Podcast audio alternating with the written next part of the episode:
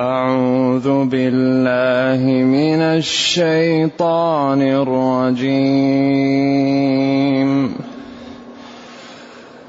ألم تروا أن الله سخر لكم ما في السماوات وما في الأرض؟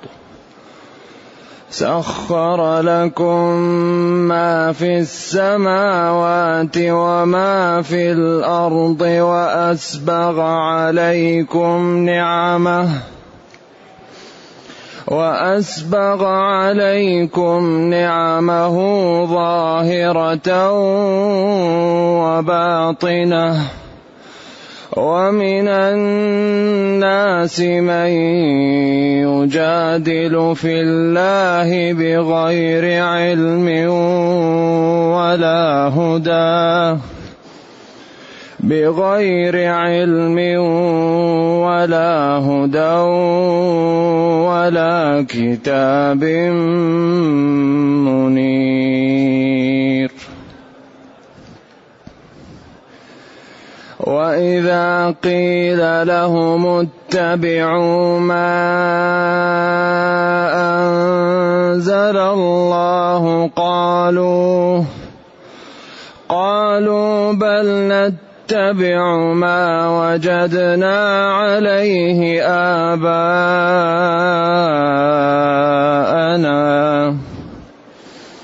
أولو كان الشيطان يدعوهم إلى عذاب السعير ومن يسلم وجهه إلى الله وهو محسن فقد استمسك بالعروة الوثقى فقد استمسك بالعروة الوثقى وإلى الله عاقبة الأمور. ومن كفر فلا يحزنك كفره. ومن كفر فلا يحزنك كفره إلينا مرجعهم إلينا مرجعهم فننبئهم بما عملوا. إن الله عليم بذات الصدور. نمتعهم قليلا. نمتعهم قليلا. ثم نضطرهم إلى عذاب غليظ. ولئن سألتهم من خلق السماوات والأرض ليقولن الله. قل الحمد لله بل أكثرهم لا يعلمون.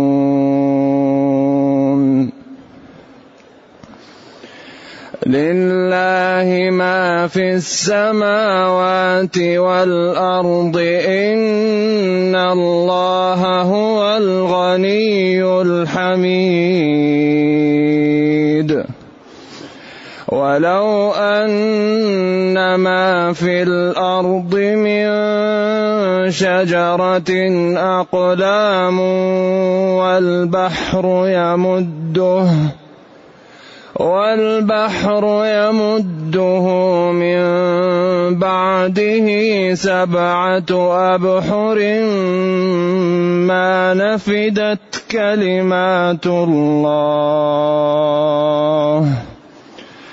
ما نفدت كلمات الله. إن الله عزيز حكيم.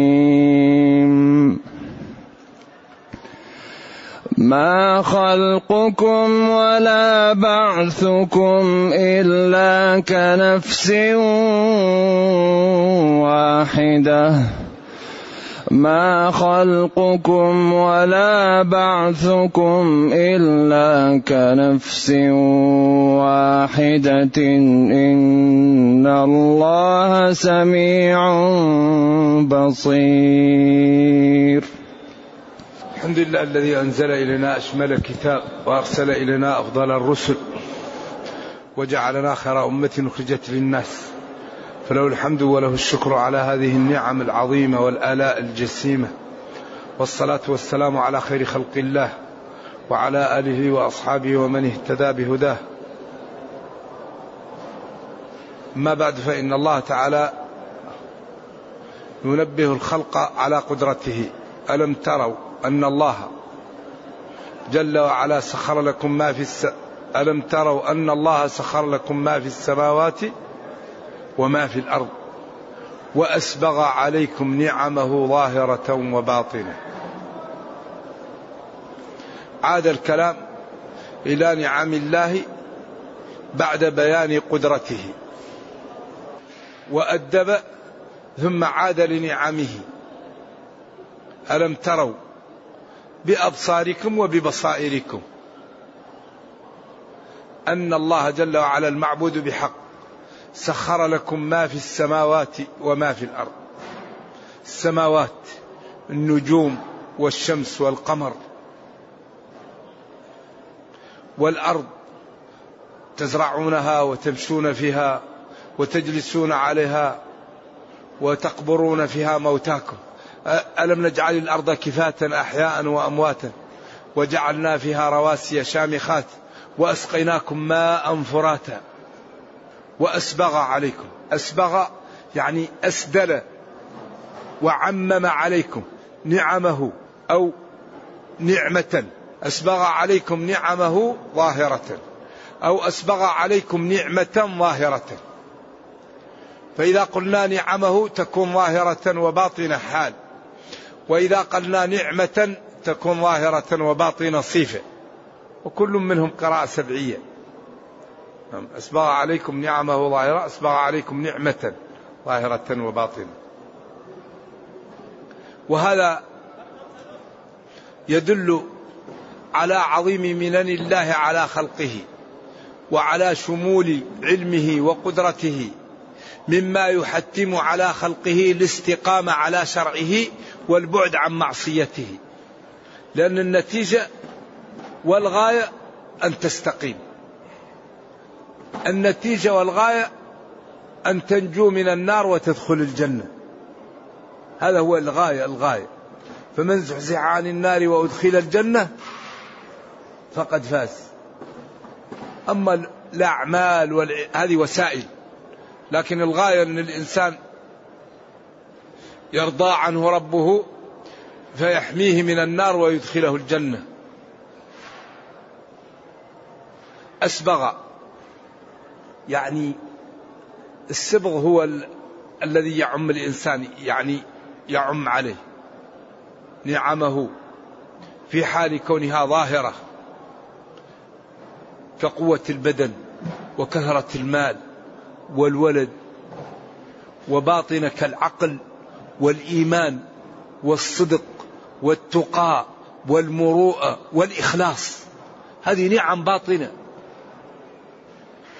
إنسان يرزقه الله العقل لا ترى العقل لا يرى إلا آثاره. يكون تقيا يكون صادقا. وظاهرا يكون جميلا يكون قويا يكون صاحب يعني خلق ومال ودين. أسبغ علينا النعم ظاهرة وباطنة. ولذلك وإن تعدوا نعمة الله لا تحصوها. وآتاكم من كل ما سألتموه. قبل الآية هذه ما هو في سورة إبراهيم؟ أول الآيات. ألم ترى أن الله سخر لكم ما في السماوات؟ لا في سورة إبراهيم هذا المعنى. قبل وآتاكم من كل ما سألتموه وسخر لكم الشمس والقمر دائبين وسخر لكم الليل والنهار وآتاكم من كل ما سألتموه وإن تعدوا نعمة الله لا تحصوها إن الإنسان لظلوم كفار. وآتاكم من كل ما سألتموه. فالله دائما في كتابه يعدد نعمه على خلقه ليشكروا ليشكروا ولا يكفروا ويبين قدرته وشمول إحاطته ليخافوا فلا يعصوا. ولذلك هذا يتكرر كثير ليأخذ الإنسان لنفسه. وأسبغ عليكم نعمه. أسبغها. السبغ هو الذي يكون على الطلاء زي الطلاء سبغ الأمر إذا عممه عليه. يعني شملكم. بنعمه الظاهرة والباطنة. ولكن مع ذلك ومن الناس وبعض الناس من يجادل في وحدانية الله وفي ألوهيته وربوبيته بغير علم.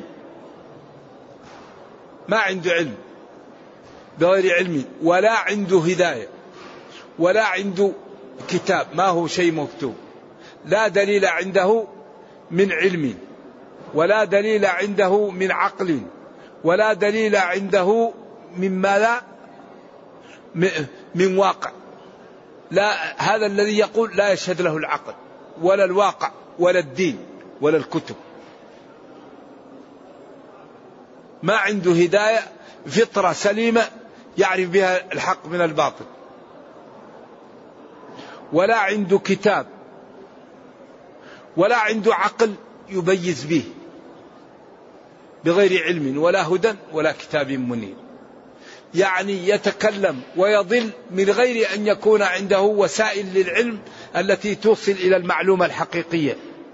وإنما يتبع هواه ويتبع شهوته وعند ذلك يضل ويترك الحق بغير علم ولا هدى ولا كتاب منير. وإذا قيل لهم حذف الفاعل هنا لأن المقصود القول للقائل.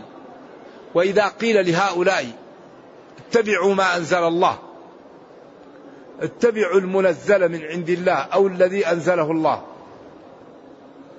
القرآن الوحي الشريعة. قالوا هؤلاء الذين حجبوا عن الهداية بل إضراب عما سبق. نتبع نسلك ونمشي على ما كان عليه آباؤنا. وهنا وقفه مع الآباء والشيوخ. والأجداد هذا باب للضلال. إذا لم ينتبه الإنسان لأن الدين ما فيه أب ولا فيه شيخ. الشيخ إذا كان خطأ مخطئ ما نتابعه في الخطأ. الأب إذا كان مخطئ لا أتابعه في الخطأ. الإمام إذا كان مخطئ لا أتابعه في الخطأ. والعصمة لمن؟ للأنبياء. العلماء كلامهم مبارك وآراؤهم مباركة واجتهادهم مبارك ولكن هناك مجال للخطأ لأنهم غير معصومين. أما النصوص فهي معصومة.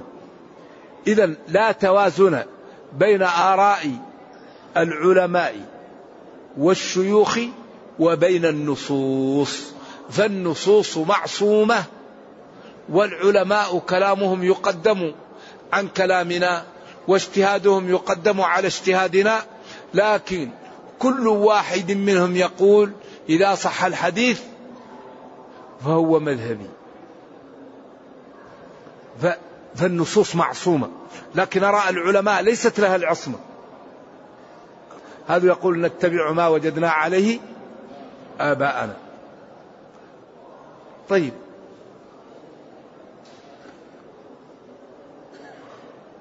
أولو كان آباؤهم لا يعلمون شيئا ولا يهتدون. أولو كان الشيطان يدعوهم إلى عذاب السعير يتبعون آباءهم. ولو كان آباؤهم يسلكون طريق الشيطان والشيطان يدعوهم إلى طريق النار. ما الفائدة في هذا؟ لذلك ورد لا يؤمن أحدكم حتى يكون هواه تبعا لما جئت به لما جاء به النبي صلى الله عليه وسلم. فالعبد عبد لله والشريعة من الله. فالعبد مأمور. إذا صح شيء عن الله سمعا وطاعة. إذا صح شيء عن رسول الله سمعا وطاعة. أما غير ذلك فالأمر فيه سهل. إذا لم يكن شيء في الكتاب ولا في السنة فالأمر سهل. الإجماع من الكتاب والسنة لأن النبي صلى الله عليه وسلم قال أمتي لا تجتمع على ضلالة. والقياس من السنة لأن الله قال فاعتبروا يا أولي الأبصار. ونبينا لما جاءه الأعرابي وقال إن زوجي ولدت غلاما أسودا. فقال له هل لك من إبل؟ قال نعم. قال ما ألوانها؟ قال حمر. قال هل فيها من أورق؟ قال إن فيها لورقاء قال من أين جاءه الورق؟ قال لعل عرقا نزعه. قال له للولد لعل الولد عرقا نزعه. فرع وأصل وعلة وحكم والحديث صحيح. أركان القياس الأربعة موجودة والحديث لا مطعن فيه لا أعرف فيه مطعن. إذا القياس أيضا هو من الدين لأن مسائل الناس لا تتناهى والكتاب والسنة متناهيان فوضعوا في قوالب معجزة كل ما حصل شيء يلحق بما سبق. ولذلك قال له كتاب عمر لأبي موسى الأشعري الأشباه والحق النظير بالنظير وشرحه الشيخ ابن القيم رحمة الله عليه في إعلام الموقعين. وهو كتاب رائع وأسلوب جميل ومفيد. إذا هؤلاء سبب ضلالهم بل نتبع ما وجدنا عليه آباءنا. أبو طالب أعاننا الله من الكفر. جاءه نبينا صلى الله عليه وسلم عند آخر لحظة له في الدنيا. وقال له يا عم قل كلمة أحاج لك بها عند الله. يا عم قل لا إله إلا الله. جاءه شياطين الإنس وقالوا له أترغب عن ملة عبد المطلب؟ أترغب عن ملة عبد المطلب؟ فأثاروا في نخوة أبي طيب أبوك ما هو معصوم؟ شيخي عندنا في المذهب. لا لا. العلم قال الله قال رسوله قال الصحابة ليس خلف فيه. ما العلم نصبك للنصوص سفاهة بين الرسول وبين رأي فقيه؟ كلا ولا جحد النصوص تعمدا. حذرا من التمثيل والتشبيه. حاشا النصوص من الذي رميت به من فرقة التعطيل والتمويه. اتبعوا ما أنزل إليكم. اتبعوا ما أنزل ما أنزل إليكم. وهذا لا يعني أن العلماء لا يحترمون ويترحم عليهم ويترضى عليهم وتقدم آراؤهم على آرائنا ويستفاد من كل ما كتبوا. ولكن إذا جاء نهر الله بطل نهر معقل. دعوا كل قول عند قول محمد صلى الله عليه وسلم. فما آمن في دينه كمخاطر فالنصوص معصوم. ولكن العلماء كلامهم مبارك وارهم طيبه لكن إذا فقدت النصوص. ولذلك من شرط القياس ماذا؟ فقد النص. لا يقاس مع وجود النص. وإذا وجد النص القياس يسمى فاسد وفيه القادح المسمى فساد الاعتبار. لا يقاس إلا إذا فقد النص. أما إذا وجد النص لا قياس. ذلك قالوا إن كل أتباع المذاهب للأئمة عليهم منة إلا الإمام البيهقي فله المنة على الشافعي. قالوا إن أتباع المذاهب للأئمة عليهم منة إلا الإمام البيهقي رضي الله عن الجميع فله منة على الشافعي لكثرة ما يأتي بالأحاديث الصحيحة ويقول وقد صح الحديث وإمامنا قال إذا صح الحديث فهو مذهبنا وهذا مذهب إمامنا الشافعي رضي الله عن الجميع. فقد خدم مذهب الإمام الشافعي بكتبه القيمة وبالأخص السنن الكبرى للبهقي فإنه مليء بالأحاديث وبالأحكام. وبالمسائل الفقهية والمسندة للنبي صلى الله عليه وسلم وللصحابة وللتابعين وكثير منها لم يبلغ الشافعي فيقول وهذا مذهب إمامنا لأنه قال إذا صح الحديث فهو مذهبي وقد صح الحديث فهذا مذهب إمامنا. فقالوا فبهذا أصبح له المنة على الشافعي. إذا يقول جل وعلا نتبع ما ألفينا عليه أبانا أو وجدنا عليه آباءنا.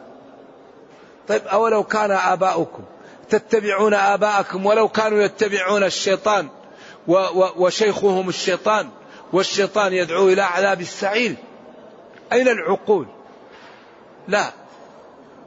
الإنسان يتبع ما ينفعه ولذلك أعطانا العقل لنشكر الله لنتأمل. وجعل لكم السمع والأبصار والأفئدة لعلكم تشكرون.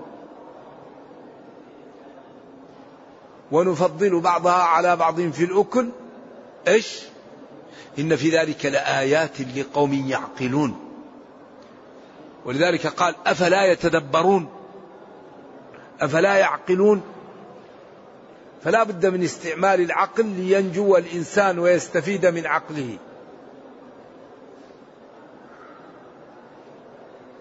أولو كان الشيطان أيتبعون آباءهم؟ ولو كان آباءهم يتبعون الشيطان والشيطان يدعوهم إلى عذاب السعير إلى عذاب النار؟ ثم بين الشريحة الأخرى.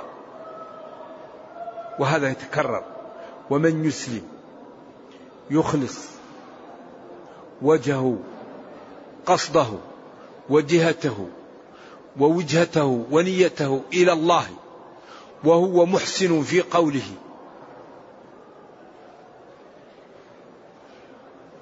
النية طيبة والقول طيب. طبعا والفعل طيب.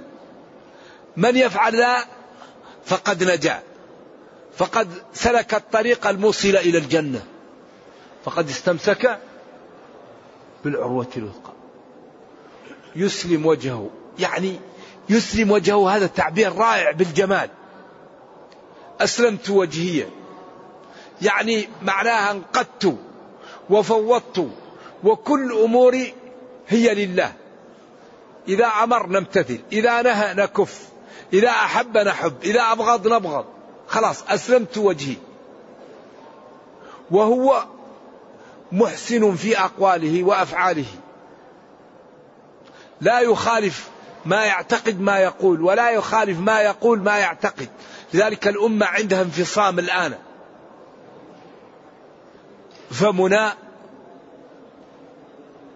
بعقيدتنا يغني وبأيدينا تمزقه الحراب. مشكل. إذا كنا نتكلم بالدين وأفعالنا لا تخالف هذا يكون مشكل هذا انفصام. لذلك قال وما أريد أن أخالفكم إلى ما أنهاكم عنه. إذا من يخلص لله ويحسن في أقواله وأعماله فقد نجا. استمسك بالعروة الوثقى وهذه توصله إلى الجنة. وإلى الله عاقبة الأمور أواخر الأمور ونتائجها إلى الله وسيجازي المحسن بإحسانه والمسيء بإساءته. إذا النتيجة ما هي؟ النتيجة الإخلاص النتيجة الصدق النتيجة التوبة النتيجة المبادرة بالعمل النتيجة البعد عن الكذب النميمة الربا النجش عقوق الوالدين أذية الجيران الوقوع في أعراض الناس النظر الحرام أكل الحرام المشي للحرام لمس الحرام هذا هو المشكل. ولذلك أخطر شيء مقارفة الحرام لأنها تقسي القلب. فإذا قسى القلب صعب على الإنسان الطاعة. فإذا صعبت عليه الطاعات تراكمت عليه الذنوب وجرته إلى جهنم.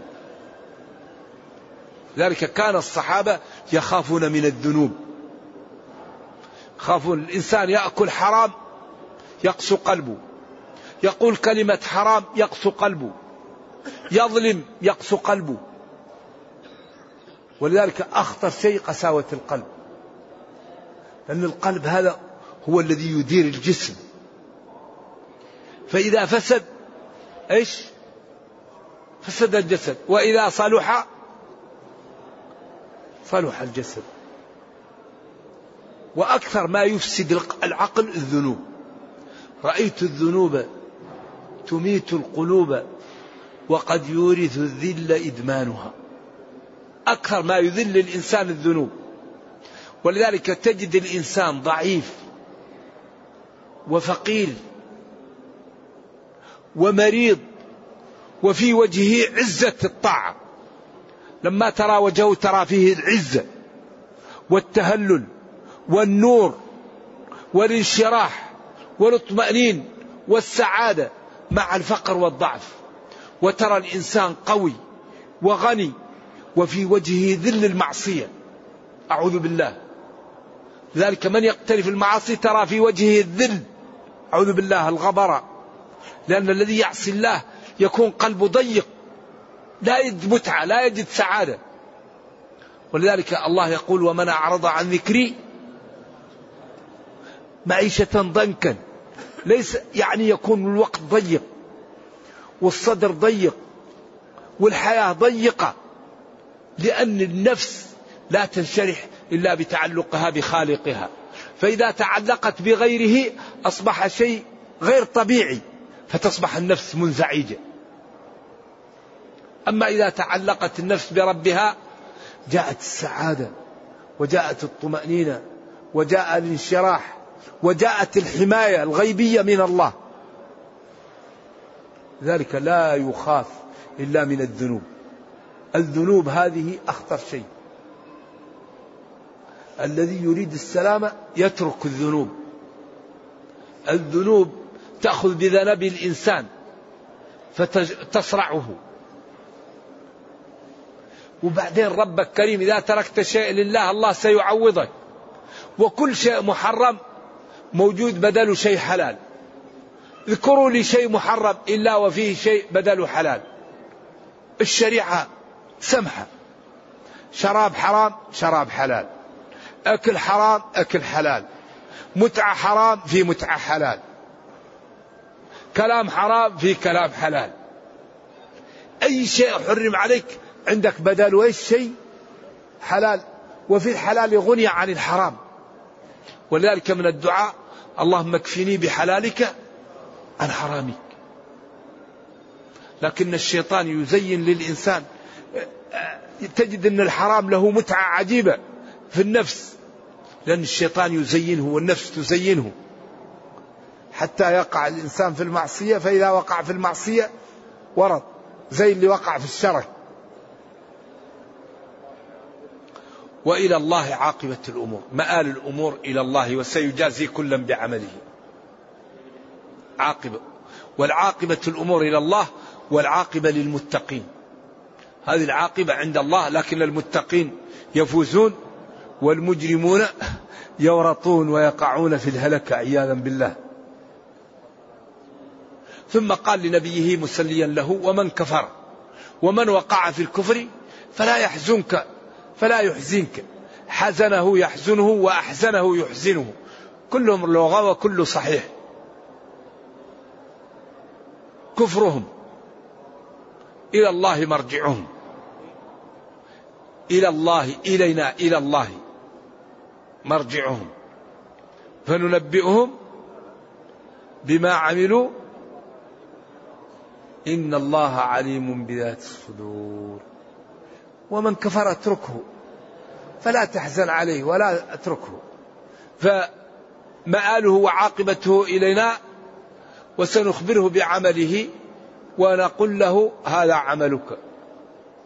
فإن وجد عمل خيرا فسيرى الخير وإن وجد غير ذلك فسيرى ذلك وهو كفر فلا يجد إلا نتائج الكفر. نمتعهم هؤلاء الكفار قليل ومتاع الدنيا قليل بالنسبة للآخرة. فما متاع الحياة الدنيا في الآخرة إلا قليل. بالله عليكم أليس هذا السفة.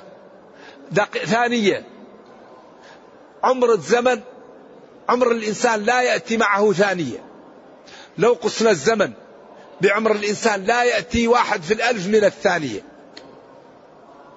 واحد يضيع هذه الأرباح الهائلة في هذا الوقت القليل. أليس هذا سفان ينبغي الإنسان أن يصبر. حتى يعدي وقت قليل. أصبر حتى تعدي وتدخل الجنة وتنجو من العقاب ومن النار. نمتعهم قليل. حياة مثل البرق مثل مطر جاء ونبت ووقف المطر فجفت الأعشاب وداستها الدواب وانتهت. وفي الآخرة عذاب شديد. ومغفرة من الله ورضوان. وما الحياة الدنيا إلا متاع الغرور. هذا يقال لنا ونحن في الدنيا. هذا ونحن في الدنيا. مشكلة الذين ماتوا وهم على ضلال. أما الذي في الدنيا الآن الأمر بيده. يتوب ويبتعد عن موارد العطب. ويبحث عن الطرق الأرباح. في طرق تربح الإنسان بأعمال قليلة.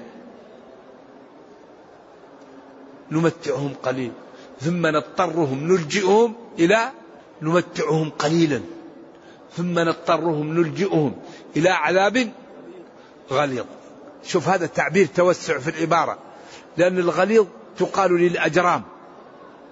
عمود غليظ. عصا غليظة. لكن الأمور المعنوية توصف بالغلظ من باب الإفهام من باب التوسع في العبارة. إلى عذاب قوي لا ينتهي مؤلم موجع لا عذاب مثله عبر عن ذلك بغليظ. قوي متين دائم لا مثيل له. بعدين هؤلاء الذين يفعلون هذا أين عقولهم وأنت إذا سألتهم وقلت لهم من خلق السماوات والأرض؟ ولئن سألتهم يا نبيي ولئن سألتهم من خلق السماوات والأرض؟ قائلا لهم من خلق السماوات والأرض؟ ليقولن الله. قل الحمد لله. الشكر لله حيث ظهر كذبهم وتناقضهم وضعف عقولهم. لأن الله هو اللي أوجد الكون. طيب كيف تعبدوا غير الله؟ والله هو اللي أوجد والذي أوجد هو القادر والقادر هو الذي يستحق العبادة. أما غير العاجز لا يستحق العبادة. ذلك تلاحظ أن هذا القرآن يستعمل العقول دائما حجج براهين أدلة سماوات أراضين نعم أمطار أشجار بحار أنهار أولاد أنعام. صحة نعم. أين العقول؟ وعقوبة وذل وإهانة ونار. أين العقول؟ بعدين قال وما هذه الحياة؟ بل أكثرهم لا يعقلون بل أكثر هؤلاء الذين يفعلون هذا لا يعقلون خطورة الكفر ولا يعقلون ما أعد الله لهم في النار ولا يعقلون ما أتى في الجنة من الخير فكل الأمور لا يعقلونها لذلك تركوا الخير وذهبوا إلى الشر لأنهم لا يعقلون. والذي يعقل يذهب إلى الخير ويترك الشر. أكثرهم لا يعلمون أي لا علم عندهم بعواقب الأمور لأن العلم هو من شروطه العقل لكن هنا أكثرهم لا يعلمون ما في الكفر من الخطورة. لا يعلمون ما في الجنة من النعيم. لا يعلمون خطورة التكذيب بالأنبياء. يجهلون. فلذلك وقعوا في هذا الكفر لجهلهم ولعدم علمهم. لله لا لغيره. ما في السماوات والأرض. طيب أيعبد؟ من لا يملك. وكل شيء ملك لله. إذا غير الله لا يملك. لأن لله ما في السماوات والأرض. لله ما في السماوات. ملك وخلق وقدرة ونفوذ وإحاطة وشمول. فما تسقط من ورقة إلا يعلمها. وكل ما في الكون موجده. وأمره إذا أراد شيئا أن يقول له كن فيكون.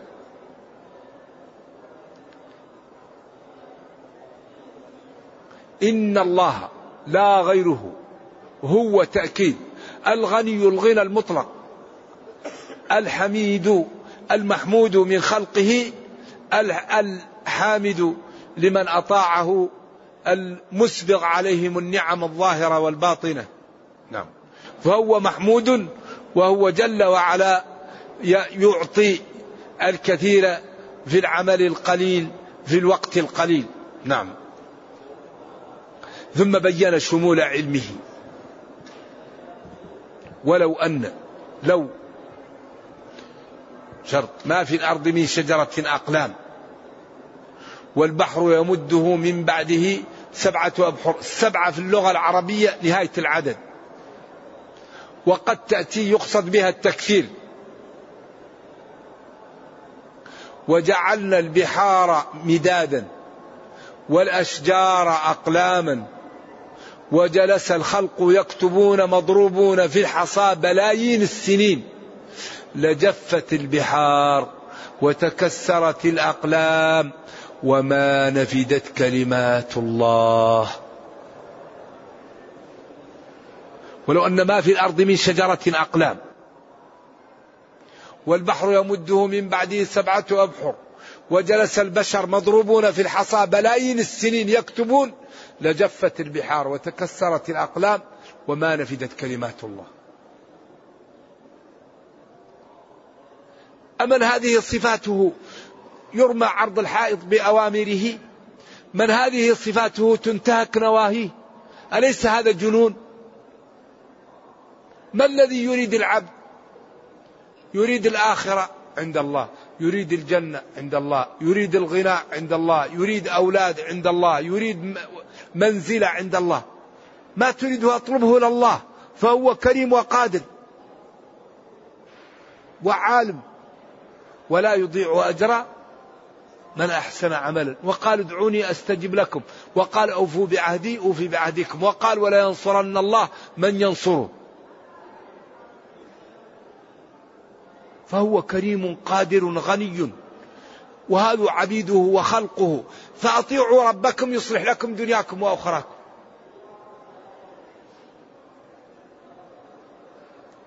إن الله عزيز غالب حكيم يضع الأمور في مواضعها. فهو غالب وهو لا يضع شيئا إلا في محله. ما خلقكم ولا بعثكم إلا كنفس واحدة. كل الكون خلقه كخلق نفس واحدة. إن الله سميع لأقوالكم بصير بنياتكم وسيجازي كلا بعمله. إن الله سميع لأقوالكم بصير بنياتكم. ما ما يخرج في صدرك. نرجو الله جل وعلا أن يرينا الحق حقا ويرزقنا اتباعه. وأن يرينا الباطل باطلا ويرزقنا اجتنابه. وأن لا يجعل الأمر ملتبسا علينا فنضل. اللهم ربنا أتنا في الدنيا حسنة وفي الآخرة حسنة وقنا عذاب النار. اللهم اختم بالسعادة آجالنا واقرم بالعافية غدونا وآصالنا واجعل إلى جنتك مصيرنا ومآلنا يا أرحم الراحمين. سبحان ربك رب العزة عما يصفون وسلام على المرسلين والحمد لله رب العالمين. وصلى الله وسلم على نبينا محمد وعلى آله وصحبه. والسلام عليكم ورحمة الله وبركاته.